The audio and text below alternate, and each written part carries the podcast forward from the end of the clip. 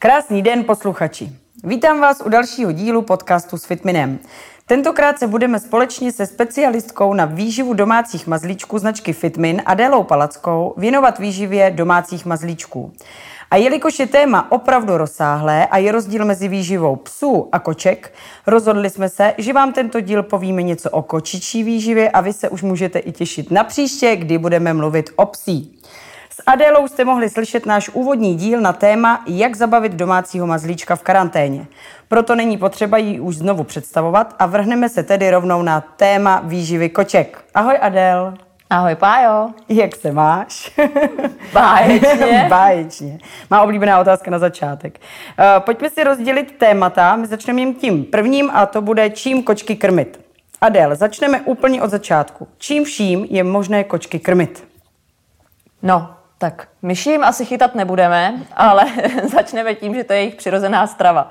A takže určitě by v koččím jídelníčku nemělo chybět maso. Když se na to podíváme, tak na trhu jsou třeba konzervy, vaničky, kapsičky, což jsou většinou svojí konzistencí vlhčí krmiva, takže je můžeme zařadit mezi mokrá krmiva. Mm-hmm. A potom vedle tady těch vaniček a kapsiček máme i granule a granule se řadí mezi suchá krmiva. Jak sami víme, je rozdíl třeba ve tvaru, v konzistenci a kdy třeba ta suchá krmiva obsahují právě malé procento vody, obsahují vody kolem zhruba 5 až 10% a proto je dobré, pokud krmíme suchými krmivy, tak přidávat ještě určitě nějakou vodu. Musí být přístupná miska s vodou pro tu kočku, aby se mohla dostatečně dopít. Jsou fajn i nějaké fontánky v rámci domova a tak. Mm-hmm. Vysvětlili si nám, že existují mokrá a suchá krmiva. Potrpí si kočky spíše na suché nebo mokré krmivo a v případě, že je lepší jim krmivo kombinovat, tak proč tomu tak je?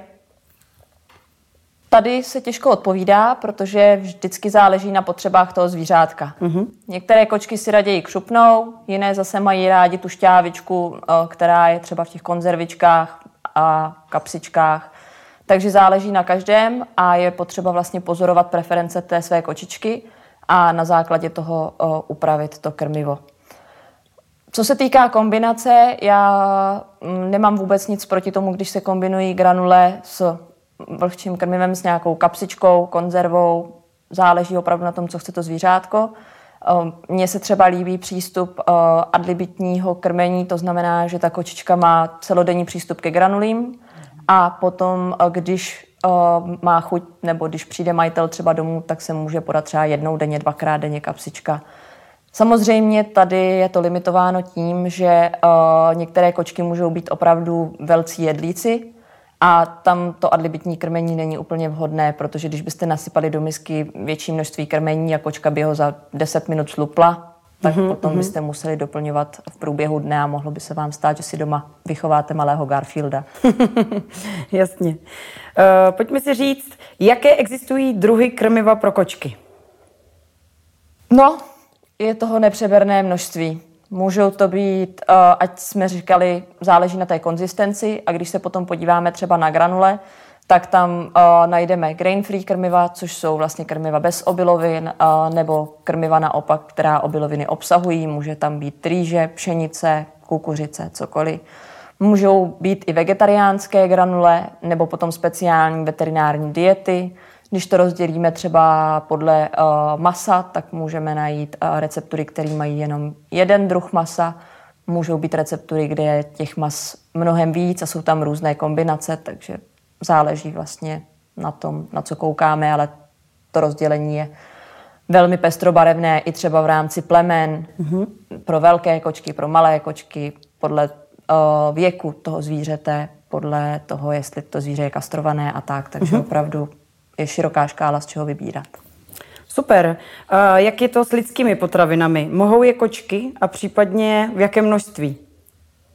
Myslím si, že pokud máme potřebu kočce podávat lidské potraviny, tak je dobré jí dát maso.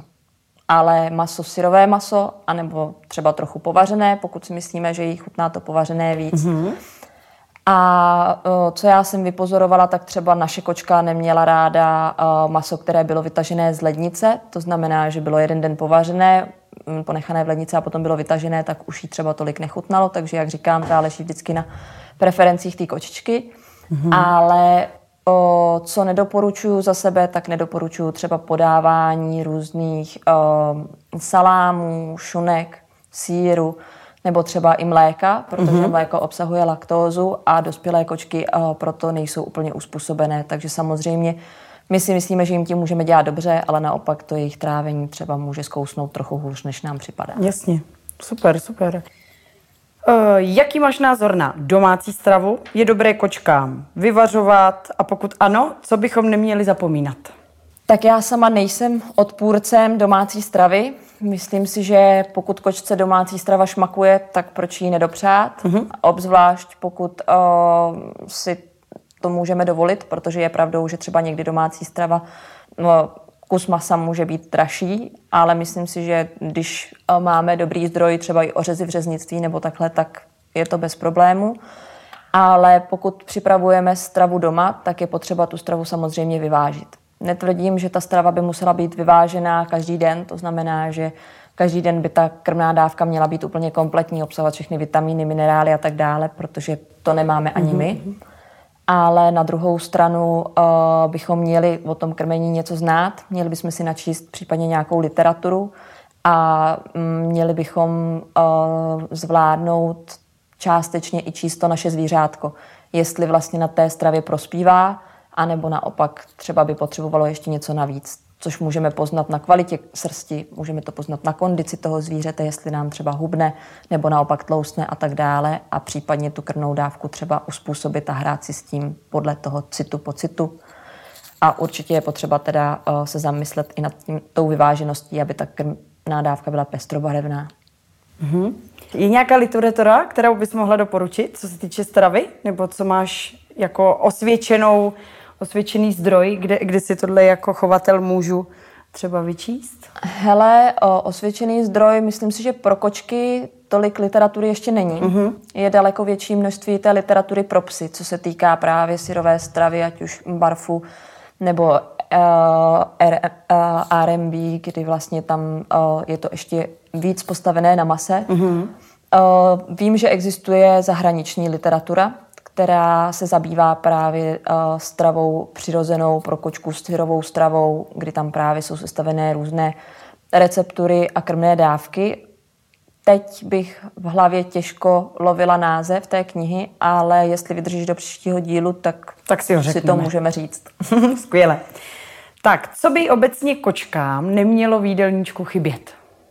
No tak, jak už tady zaznělo několikrát, nemělo by tam chybět maso, protože kočka je od přírody masožravec a proto rozhodně to maso tam nesmí chybět. Když se podíváme, tak ať už to jsou u koček, které máme chované venku, tak myši občas uloví nějakého ptáčka, což jim nemůžeme mít za zlé, protože to je vlastně jejich přirozenost, jejich podstata. Pak to může být třeba i trochu hmyz a tak, ale opravdu to maso je hlavní a základní složkou, to znamená, to by tam nemělo chybět. Dobrá. Takže čistě vegetariánské kočky nejsou. Ne. Ne. Myslím, to v pořádku. Že čistě vegetariánské 100% ne a... Nejsou, prostě maso musí být. Super, to jsme si řekli na to první téma a to je čím kočky krmit. Teď se dostaneme k druhému a to jsou druhy krmiv. Pojďme si teď spolu konkrétně probrat druhy krmiv. Začněme s mokrými krmivy. Obsahují mokrá krmiva pro kočky všechny důležité složky pro správný vývoj zvířete jako suchá krmiva? U těch mokrých krmiv je to tak, že se musíme podívat dozadu, vlastně, kde je deklarováno, jestli se jedná o kompletní krmivo, anebo jestli se jedná o doplňkové krmivo, anebo třeba jestli se jedná jenom o krmnou surovinu, kdy to bude třeba jenom čistě maso. Mm-hmm. A pokud vzadu vlastně uvidíme, že se jedná o kompletní krmivo, tak se nemusíme obávat a to krmivo pro tu kočičku by mělo být vyvážené a mělo by být kompletní, takže by jí mělo dostačovat, i když nebudeme krmit granulemi.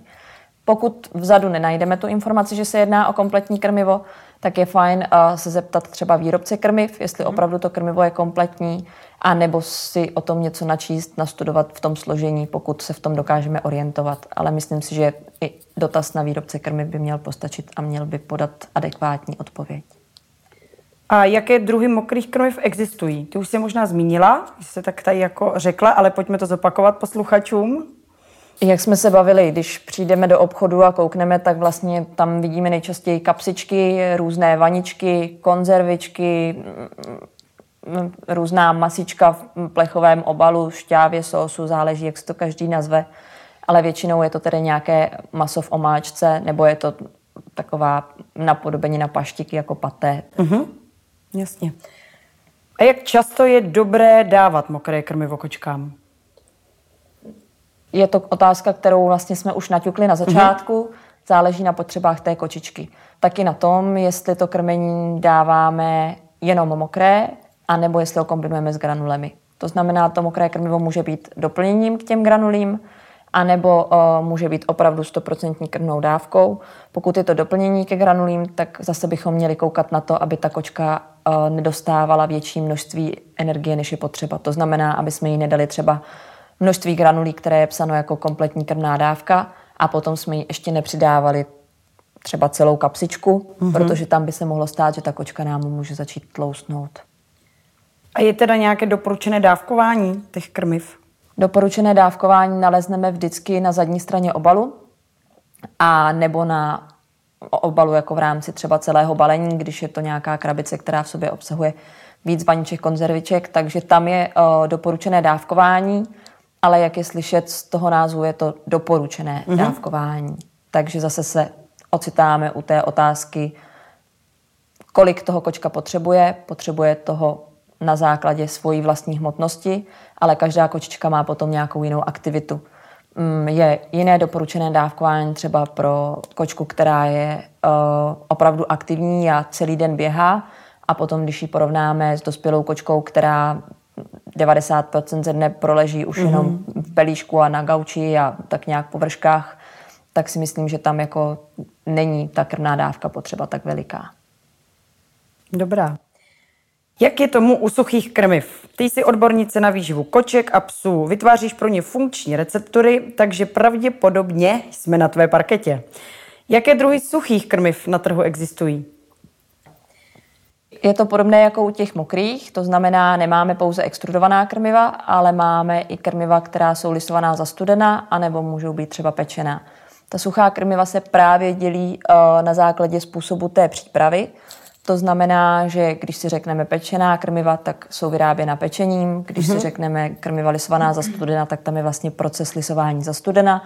A nebo extrudovaná krmiva, tak ta vlastně jsou vyráběna extruzí, kdy extruze je proces, kdy vlastně po krátký čas působí ten extrudér vysokým tlakem a vysokou teplotou, ale je to opravdu po krátký čas, čímž vlastně dojde třeba k zničení mikroorganismů a tak. Tím máme zaručeno, že vlastně ta směs, která prochází, projde 90 stupni, která ta teplota vlastně zaručuje mikrobiální kvalitu. A to si za sebe myslím, že je třeba důležité, protože když si představím krmiva lisovaná zastudena, kde naopak třeba ta teplota se pohybuje zhruba kolem 70 stupňů, někdy klidně je psáno, že i níže, tak já osobně si tam neumím představit třeba, jak v tom krmivu je možné, aby se vyskytovalo čerstvé maso, jako syrové maso, jako ingredience, protože pokud si hodím na pánev flák masa a budu ho upravovat jenom opravdu na 70 stupních, a potom bych si ho položila domů na kuchyňskou linku a řekla bych si dobrý, sním ho třeba až druhý, třetí den, tak na tom mase už budou cítit změny. Načež když to maso vlastně projde vyšší teplotou při té přípravě, tak i tím jako ho zvládnu zatáhnout. To znamená, nedokážu si představit, že vlastně granule, které jsou dělané za studena, tak můžou mít třeba expiraci na rok a mít opravdu v sobě to čerstvé maso. To znamená, jediný způsob, jak já si to vysvětluju, je to, že to maso projde mezi krokem a to projde třeba sušením a to sušení už je nějaký tepelný proces, který vlastně působí na to maso, a tím pádem si myslím, že právě rozdíl třeba mezi extrudovanými granulemi a lisovanými zastudena je v tom, že v té extruzi se dá opravdu použít ta surovina jako čerstvé maso, jako syrové maso a tam u toho lisování zastudené, jak říkám. Já osobně si to neumím představit. Je možné, že to taky jde, ale tím, že jsem ten proces neviděla, tak je to náročnější uchopit pro moji hlavu. Jo. No pro mě už úplně. Jdeme na další otázku. A to, zajímá mě, čemu dáváš přednost ty, jestli dáváš přednost. Jestli mokré nebo suché. Jak jsme si tady řekli, mokré, suché, tam je mi to asi tak nějak svým způsobem jedno. Záleží na tom, co ta kočička na to. A když bych to měla zhodnotit v rámci toho procesu výroby, jestli extrudované nebo lisované zastudena, tak si myslím, že už z té mojí předchozí odpovědi bylo cítit, že asi raději to extrudované, protože nejenom, že ta extruze zvyšuje stravitelnost, ale pro mě je to i ten představitelnější proces, protože opravdu jsem ho viděla v reálu a dokážu si představit, jak to vypadá. To znamená, je to pro mě lépe uchopitelné. Skvěle. Jdeme na třetí téma a to je složení krmiv. Na co bychom měli dávat největší pozor při výběru krmiva pro kočky? Myslím si, že tady ten bod se nám tady bude velmi často opakovat. To znamená množství masa, případně obsah i čerstvého masa, syrového masa v těch granulích. Může tam třeba majitel pozorovat množství živočišného proteinu. To je třeba taky důležité, protože když si vezmu kočky, tak opravdu můžou být granule, které v analytických složkách budou mít vysoký obsah celkového proteinu, to znamená celkových bílkovin, ale díky tomu, že na trhu jsou grain-free krmiva, tak to znamená, že to krmivo je bez obilovin, obsahuje třeba brambory a hrách a někdy vlastně může být ta bílkovina nahnána i tou rostlinnou složkou, protože jak víme, tak hrách je nositelem bílkovin a proto je pro mě třeba i důležitá hodnota, která není povinně deklarovaná ze zákona, ale je to hodnota živočišného proteinu, protože vlastně tím ten výrobce těch krmiv udává, jaké množství z toho celkového proteinu, z těch celkových bílkovin pochází právě z těch živočišných surovin, nebo je to ten živočišný protein a ne ten rostlinný. Všechno, co teď jmenuješ, najdu já jako majitel kočky právě na výrobcích, na těch zadních stranách, nebo kde se to vlastně dozvím, tyhle ty věci? To je otázkou, protože někdy právě to nalezneš na obale. Když se budeme bavit o té celkové bílkovině, o tom hrubém proteinu, tak ta je k nalezení na obale, většinou bývá na zadní straně toho obalu, kdy tam máš údaje analytické složky, dvojtečka a pod tím vlastně máš napsáno celková bílkovina nebo hrubý protein, potom tam máš třeba hrubý tuk nebo jenom tuk, nebo tam máš popel. Tušíš, co to je popel, Pájo? Vůbec. Vůbec. Říkala jsem si to. To znamená popel, není to něco, co vymeteme z komína, nebo co jsme zametli a přidali do granulí jako nějaký doplněk, jako benefit. Ne, ba naopak, je to vlastně informace, která nám udává údaj o množství zejména minerálních látek v tom krmivu. To znamená, je to hodnota, která vznikne po spálení krmiva. Aby to pro tebe možná bylo uchopitelnější a představitelnější, tak je to tak, že když si vezmu třeba 100 gramů krmiva, dala bych je do pece, spálila bych je při nějaké určité teplotě, která je jasně definována po určitý čas, tak by mi z toho zůstalo třeba 7 gramů popela. Opravdu to vypadá jako by popel. A to jsou právě zejména ty minerální látky. Takže když jsme si řekli, že ze 100 gramů krmiva, které spálím, mi zůstane 7 gramů, tak na ten obal by právě bylo deklarováno 7% popelovin. Jasně. To je zajímavý. To slyším poprvé. Děkuji. Jaké maso se do granulí přidává? No, když jsme byli u toho masa, tak jsou různé vlastně formy, v jakých se může to maso do granulí přidávat. A může to být právě syrové maso, které je třeba u nás označováno jako čerstvé maso. Potom to může být maso sušené, to znamená, že prošlo nějakým procesem sušení předtím, a nebo to může být masová moučka, masokostní moučka. Nelze si pod tím představit vždycky něco úplně jako špatného. Zažila jsem diskuze a rozhovory o tom, že vlastně to je nekvalitní surovina. Záleží opravdu na tom vstupu. Jsou moučky, které můžou být opravdu kvalitní, to jsou často právě ty masové moučky a samozřejmě, když potom budu mluvit o kostní moučce, tak tam třeba ta kvalita z hlediska bílkovina tak nemusí být tak vysoká ale vždy je důležité tedy znát ty parametry těch surovin. Proto já třeba dneska krmím Fitminem, protože si dokážu představit, z jakých surovin pracujeme, a tím, že člověk vidí trochu do toho procesu, tak pak jako už má ty otazníky u těch jiných produktů a říká si, a jak to vlastně je. Takže chápu, že pro spoustu majitelů to může být ta terminologie složitá. A když se vrátím zpátky k tomu masu, tak existuje třeba i hydrolyzované maso, které vlastně, nebo tento název se s ním můžeme setkat na obale. Samozřejmě pro nás, jako pro majitele zvířátek, je nejlepší, když si dokážeme tu surovinu co nejvíc konkretizovat. Proto si myslím, že právě spousta chovatelů třeba přistupuje i k tomu, že si rádi připraví krmivo doma sami, protože vidí, co to zvířátko má na talíři, a i tu vstupní surovinu třeba vybírali jsme ji sami, to znamená s láskou a péčí. A když to samé je i s tím obalem, to znamená, je samozřejmě příjemnější, když si můžu přečíst, že v tom krmivu je třeba lososový olej a ne rybí tuk, protože ten rybí tuk může být směs různých druhů ryb, takže ten lososový olej je samozřejmě transparentnější. Když se podívám třeba na to maso, tak přesně je pro mě představitelnější víc, když mám napsáno čerstvé hovězí maso, než když tam budu mít jenom hovězí maso a už nevím, jestli teda je třeba sušené nebo čerstvé nebo jakékoliv jiné. To znamená, je to fajn, když ten název je transparentní v tom složení. Proč je čerstvé maso pro kočky tak důležité?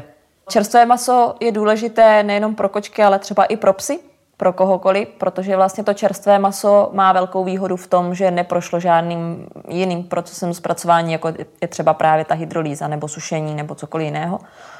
To znamená, to čerstvé maso obsahuje vysoké množství živin v té původní formě. To znamená ty živiny nebo třeba i různé vitamíny a tak dále nebyly předtím nějak ovlivněny právě tím procesem zpracování. To znamená, čerstvé maso je vhodným zdrojem živin, minerálních látek, vitamínů a tak. A zároveň je ještě výborným nositelem chuti. To znamená, ty granule můžou mít potom i vyšší chutnost, vyšší atraktivitu pro to zvířátko. Super, to bylo ke složení krmiv a jdeme na čtvrté téma. A to už bude takový konkrétnější, protože se chci bavit o krmivech značky Fitmin. Představila bys nám nějak konkrétní krmiva pro kočky značky Fitmin? Jaké řady nabízíte? Čím jsou specifické? Čím jsou prospěšné pro kočky? A cokoliv tě napadne, o tom můžeš říct. K dnešnímu dní vlastně máme na trhu 2 řady, a to je řada Fitmin for Life a řada Purity. Tyto 2 řady se od sebe navzájem liší zejména surovinným složením, a to znamená, že řada Fitmin for Life obsahuje čerstvé maso, zároveň obsahuje rýži, je obohacená o prebiotika a třeba i o extrakt z juky. Samozřejmě tam jsou k nalezení i další cenné suroviny, záleží na tom, pro jakou kategorii zvířat je toto krmení sestaveno. Když se budeme bavit o řadě Purity, tak řada Purity již neobsahuje obiloviny, to znamená je bez obilovin, takzvaně grain free. Vedle surovin, jako je hrách a brambor, tak samozřejmě v těch recepturách nalezneme vysoký podíl masa, ať už čerstvého masa nebo sušeného masa. A potom tam můžeme nalézt ovoce, zeleninu nebo třeba bylinkový premix, kdy tento bylinkový premix je sestaven z heřmánku, kopřivy, lípy, meduňky a smetánky lékařské. Mohli byste si říct, proč zrovna tyto byliny? Nad těmito bylinami jsme přemýšleli. Samozřejmě není jich použito vysoké množství, protože jako my si dáváme třeba kopřivový čaj jako detoxikační kůru, tak si ho nedáváme po plných konvích, ale jenom po zdravotním šálku. Taky takhle jsme přemýšleli o těch bylinkách. A ta kombinace byla právě volena s ohledem na detoxikaci organismu a na trávicí trakt, protože právě u těchto bylinek jsou popisovány vlastnosti, které jsou vztahovány právě k dobrému zažívání, trávení a tak dále. Jdeme na 5. téma a tím jsou alergie a jiné nemoci. Je skvělé, že do krmiv přidáváte i bylinky, které pomáhají kočkám udržet je v kondici a zdravé. Zdraví je totiž na prvním místě. Řekni nám ale, jaké jsou nejčastější komplikace nebo nemoci, které chovatelé v souvislosti s výživou u koček řeší. Těch komplikací a nemocí je spousta. Odvíjí se jak od konkrétní kočičky a vlastně toho, co má za sebou, tak třeba i od plemene, protože jsou onemocnění, která jsou třeba ovlivněna plemenou dispozicí, nebo můžou být i ovlivněna třeba zbarvením a tak dále. To znamená, je těžké tady to téma rozvíjet a myslím si, že patří spíš jako do rukou veterinárních lékařů. Ale pokud bych se měla zmínit vlastně o zdraví ve spojitosti s krmivem, tak tady za sebe mě napadají asi tak 3 body, které mi vytanou na mysli. A to je buď to obezita, stejně jako u lidí, tak ta obezita je velmi častým problémem a může být právě způsobena tím překrmováním, o čem jsme se bavili už na počátku. To znamená, vždy je dobré tu krmnou dávku nějako vybalancovat a v závislosti jak na aktivitě té kočičky, nebo i v závislosti na tom, jestli je třeba ta kočička březí, tak samozřejmě tam nemusí hrozit až tak riziko obezity, ale třeba může hubnout, protože má pod sebou větší množství koťátek. Ale když se vrátíme k té obezitě, tak opravdu je to třeba i o pamlscích, že jejich majitel může předkládat velké množství a tak. Takže tam je to o kontrole krmiva. Může se stát třeba, i když kočička má adlibitní přístup k té misce, takže vlastně toho krmení sní víc. My to neodvažujeme, ale doplňujeme neustále podle pocitu, že aby ta miska byla plná a kočička může sníst víc, než je třeba doporučené denní dávkování. Takže někdy je fajn si tady to převážit, jestli se pohybuju vlastně v nějakém rozmezí toho, co je pro tu kočičku žádoucí. Když se dáme k druhému bodu, tak mě napadá problém s močovými cestami, protože u koček si myslím, že je tohle velmi diskutované téma a to téma je otvírané často právě proto, že kočičky málo pijí. A když si představím, že je krmím suchým krmivem, tak tam jsme si říkali, že to suché krmivo má obsah vody kolem 5 až 10% zhruba v průměru. A tím pádem ta kočka potřebuje pít a potřebuje to dopít. Když ta kočka sama od sebe nemá pocit, že by to měla dopít, tak právě tam může být malé množství jakoby vody a proto bychom měli sledovat i to, co kočička vypije. Nejenom to, co sní, ale i to, co vypije. A je fajn to podpořit. To znamená po bytě rozestavět na různá místa misky. Můžete si třeba i všimnout, že kočka někdy má radši vodu z misky skleněné, jindy si třeba veme vodu z hrníčku a tak dále, takže třeba je dobré měnit i materiál, vlastně do čeho tu vodu dáváte.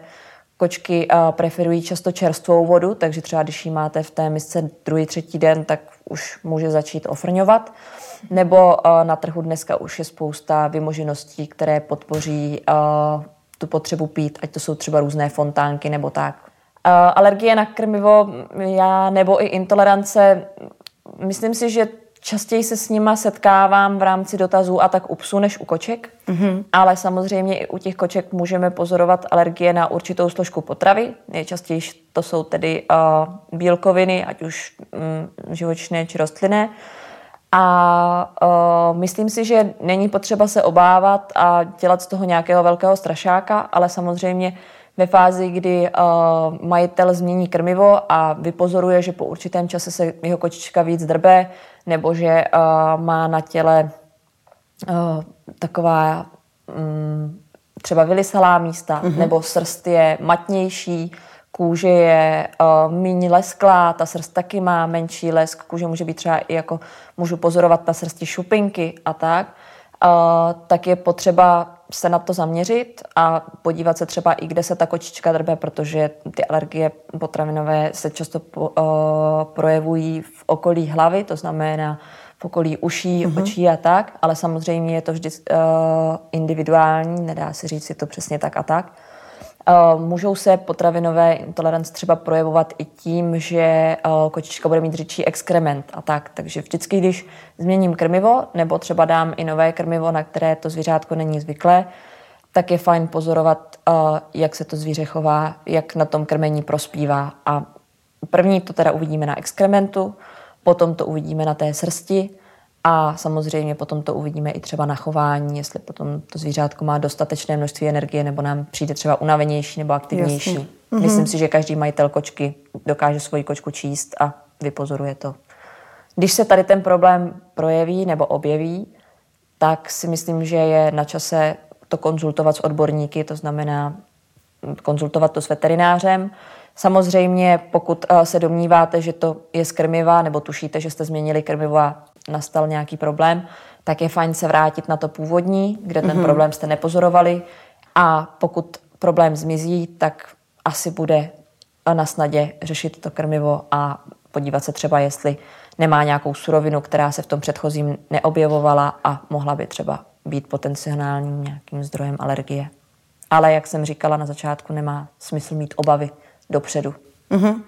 Super, děkuju. Tak, 6. téma, a to je krmení jako takové. Zajímá mě, jestli je dobré kočkám nechávat celý den přístupnou misku plnou granulí, ty už to tady tak jako zmiňovala, ale pojďme se k tomu vrátit, a nebo je máme krmit v časovém harmonogramu. Už jsme to tady naťukli, kočka je od přírody lovec malé kořisti. To znamená, mně se líbí způsob adlibitního krmení, to je tedy neomezený přístup ke krmivu, kdy pravidelně doplňuji to krmivo. Určitě v rámci tohohle doplňování nebo i toho způsobu adlibitního krmení bych měla mít potuchy, kolik zhruba toho krmiva doplňuji, protože na tom můžu vidět, jestli kočka sní odpovídající množství krmné dávky nebo třeba jí míň a objevit nějaký potenciální třeba problém. Může se stát, že jí míň jenom protože zrovna dnes nemá chuť, ale kdyby to bylo dlouhodobější, tak už se na to zaměřit. A samozřejmě u toho adlibitního krmení ta kočka nesmí být velký jedlík. Už jsme to tady zmiňovali, může se stát, že potom si dá větší množství, než je doporučovaná krmná dávka a bude nám se kulatit před očima. A pokud ta kočka není jedlík, je to báječný a můžete to potom řešit třeba opravdu jenom tím přidáváním mokrého krmiva v průběhu dne.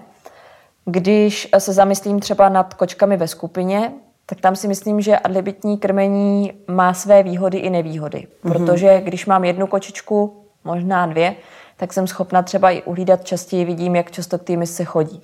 Když mám těch kočiček víc, tak tam si myslím, že už se může lehko ztratit to množství snězeného krmiva a je dobré mít opravdu třeba mističky, na které ty kočky jsou naučené a vědí, že jsou jejich, nebo třeba místa, protože každá kočka vyhledává třeba i jiné místo na to krmení.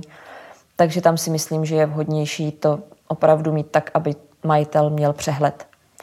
Dá se říct, když se bavíme i o tom krmení, tak jak jsme zmínili na začátku, kočka je lovec malé kořisti, takže třeba je i fajn mít někdy rozmístěna ta krmiva různě po bytě, nebo je třeba dávat na různá místa, protože kočka je lovec. To znamená, my tím, že jí to krmivo dáme na jiné místo, jí umožníme vlastně lovit, dobývat a dalo by se říct, že třeba částečně v ní můžeme podporovat ty instinkty, které má a které v tom bytě třeba můžou potom být trošičku takový i hravý. Může to být celý jako takovou hrou? Trošku, přesně tak. Že? Je to celé hrou a pro tu kočku je to zajímavé.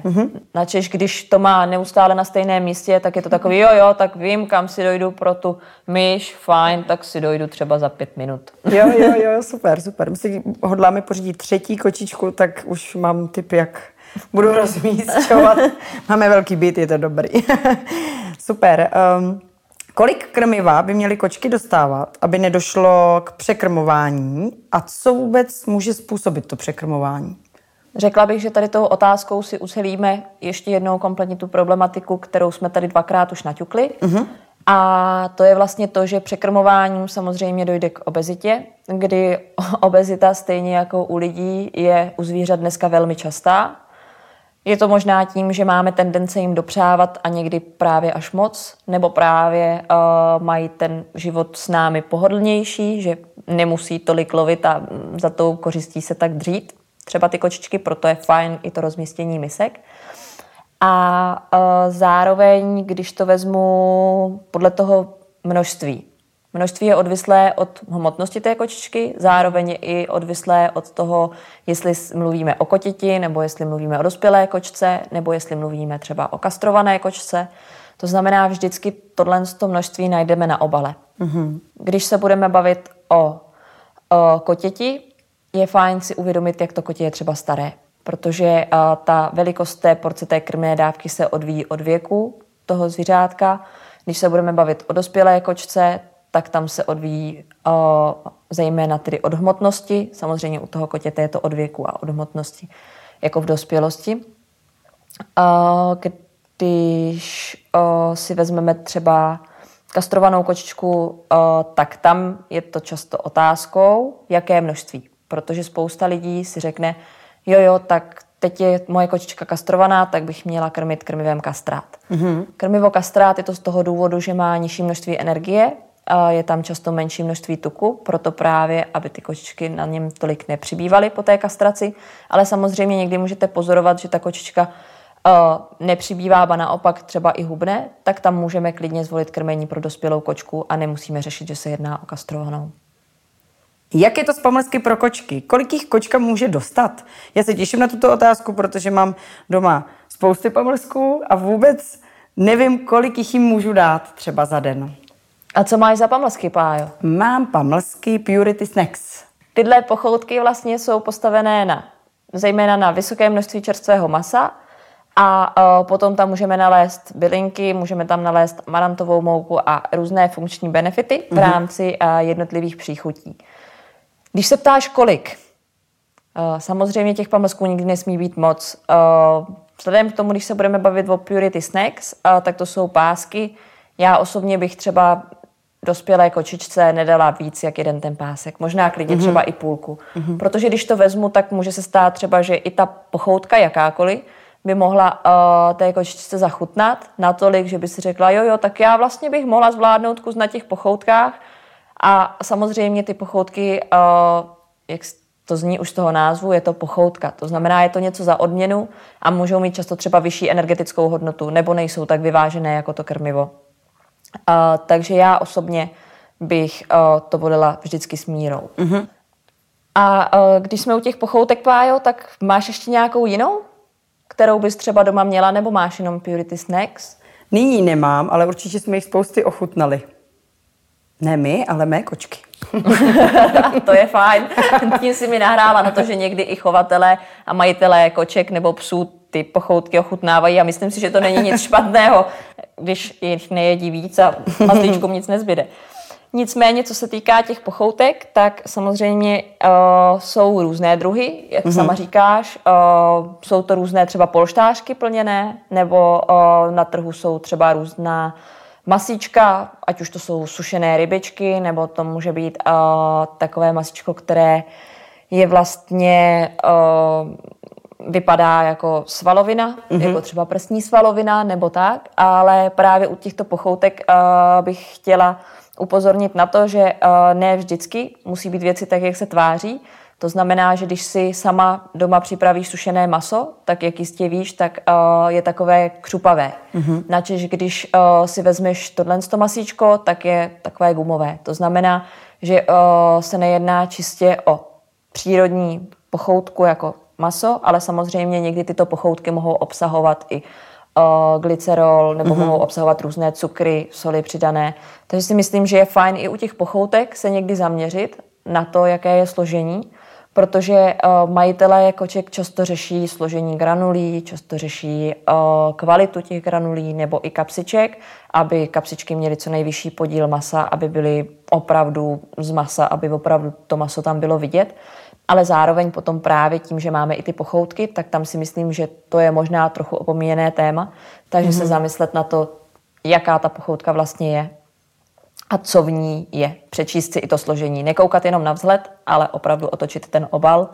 A jak jsme si říkali, vzadu na obale často nalezneš spoustu informací, tak koukat i tam. Skvěle. Upřednostňuješ ty sama nějaké pamlsky? Já sama, když se budu bavit o kočičkách, tak tam upřednostňuju zase pamlsky s tím, aby tam byla velká porce masa. Mm-hmm. Takže můžou to být opravdu sušené rybičky, nebo to může být i třeba syrové maso. Nemusí to být nikde nakupované v obale předtím balené. Mm-hmm. A nebo to může být cokoliv jiného, ale myslím si, že opravdu pokud se budeme bavit třeba o těch plněných polštářcích a tak tam bych volila menší množství, než když vezmu pochoutky, kde se vyskytuje vysoké procento masa, nejlíp samozřejmě toho čerstvého masa. Mm-hmm. A samozřejmě, čemu já se teda vyhýbám, což už zaznělo v té otázce předtím, je, aby v těch pochoutkách byl nějaký glycerol, sorbitol, aby tam byl cukr, sůl, protože si myslím, že pro ta zvířata to není úplně vhodné, a pro kočky už vůbec ne. Super, děkuju. Pojďme teď ke koťátkům. Jak a čím krmit koťata? U koťat je to podobné jako u dospělých koček. To znamená, když si vezmeme fázi, kdy si to koťátko přivezeme domů, to znamená, že už je naučené na nějaké krmivo, tak bychom na začátku měli začít u toho, čím krmil chovatel. Mm-hmm. Většinou nám ten chovatel doporučí i způsob krmení, jaký předkládal a to. Ta kočička je na to takhle zvyklá, takže je fajn určitě po nějakou dobu v tom se trvat.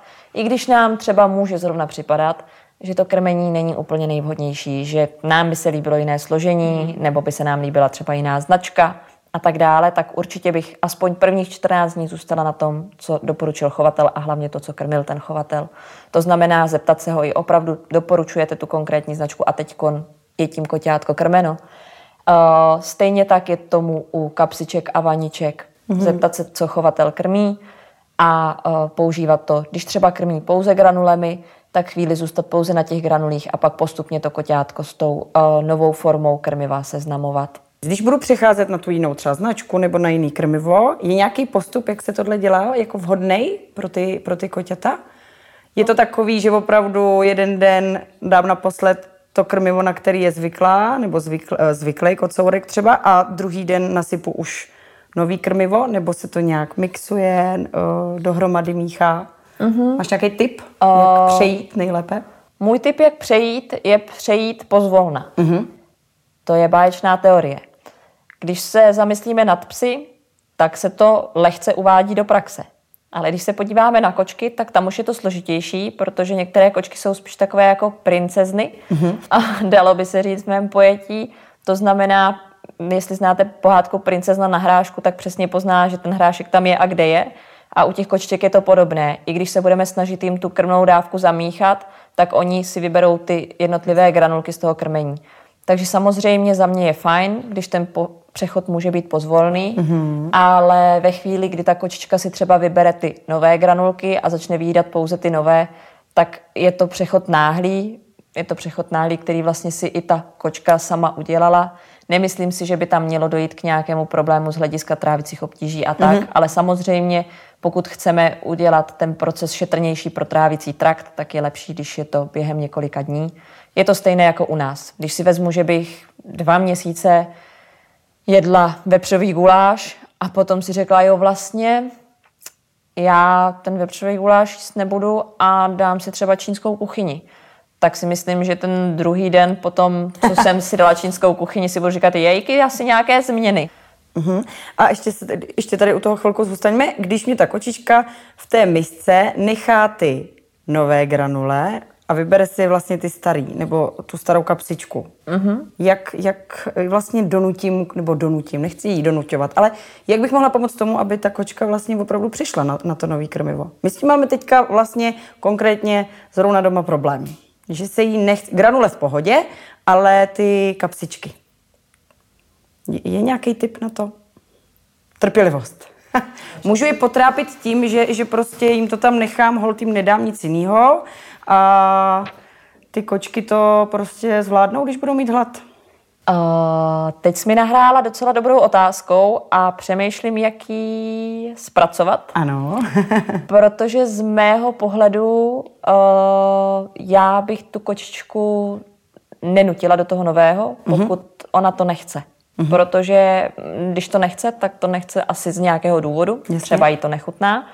Takže asi první bych se podívala na můj záměr, proč to chci změnit. Mm-hmm. Jestli nejsem spokojená s kvalitou, jestli třeba ta moje nespokojenost spočívá na nějakých opravdu jako základech, které jsou reálné, nebo jestli je to jenom o tom, že jedna paní povídala, že ta kapsička chutná líp, a v tu chvíli bych se té paní šla si zeptat, jestli opravdu to chutnala a byla na tom nějaký čas ona sama. A ve chvíli, kdy vlastně se narazila na to, jestli je dobrý třeba tu kočičku nechat jako vyhladovět, mm-hmm. nebo jako než si to rozmyslí, že teda tu kapsičku si dá. Pokud vedle té kapsičky má i granule, můžeš to vyzkoušet, ale jinak si myslím, že to není úplně vhodná cesta, protože kočky by rozhodně neměly hladovět.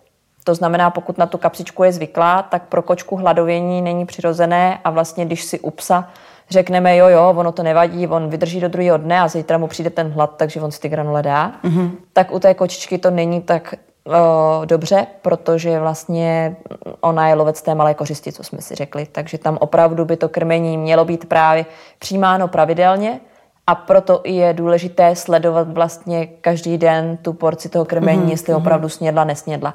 Takže když bych ti měla odpovědět na tvoji otázku, co dělat, když kočička to krmení nechce, tak bych řekla, pokud jí to nijak neomezuje na zdraví, nejedná se o veterinární dietu a tak, tak se zamyslet nad tím, proč to nechce a nedávat jí to, co si myslíme my, že je správný. Jasně, super, děkuju.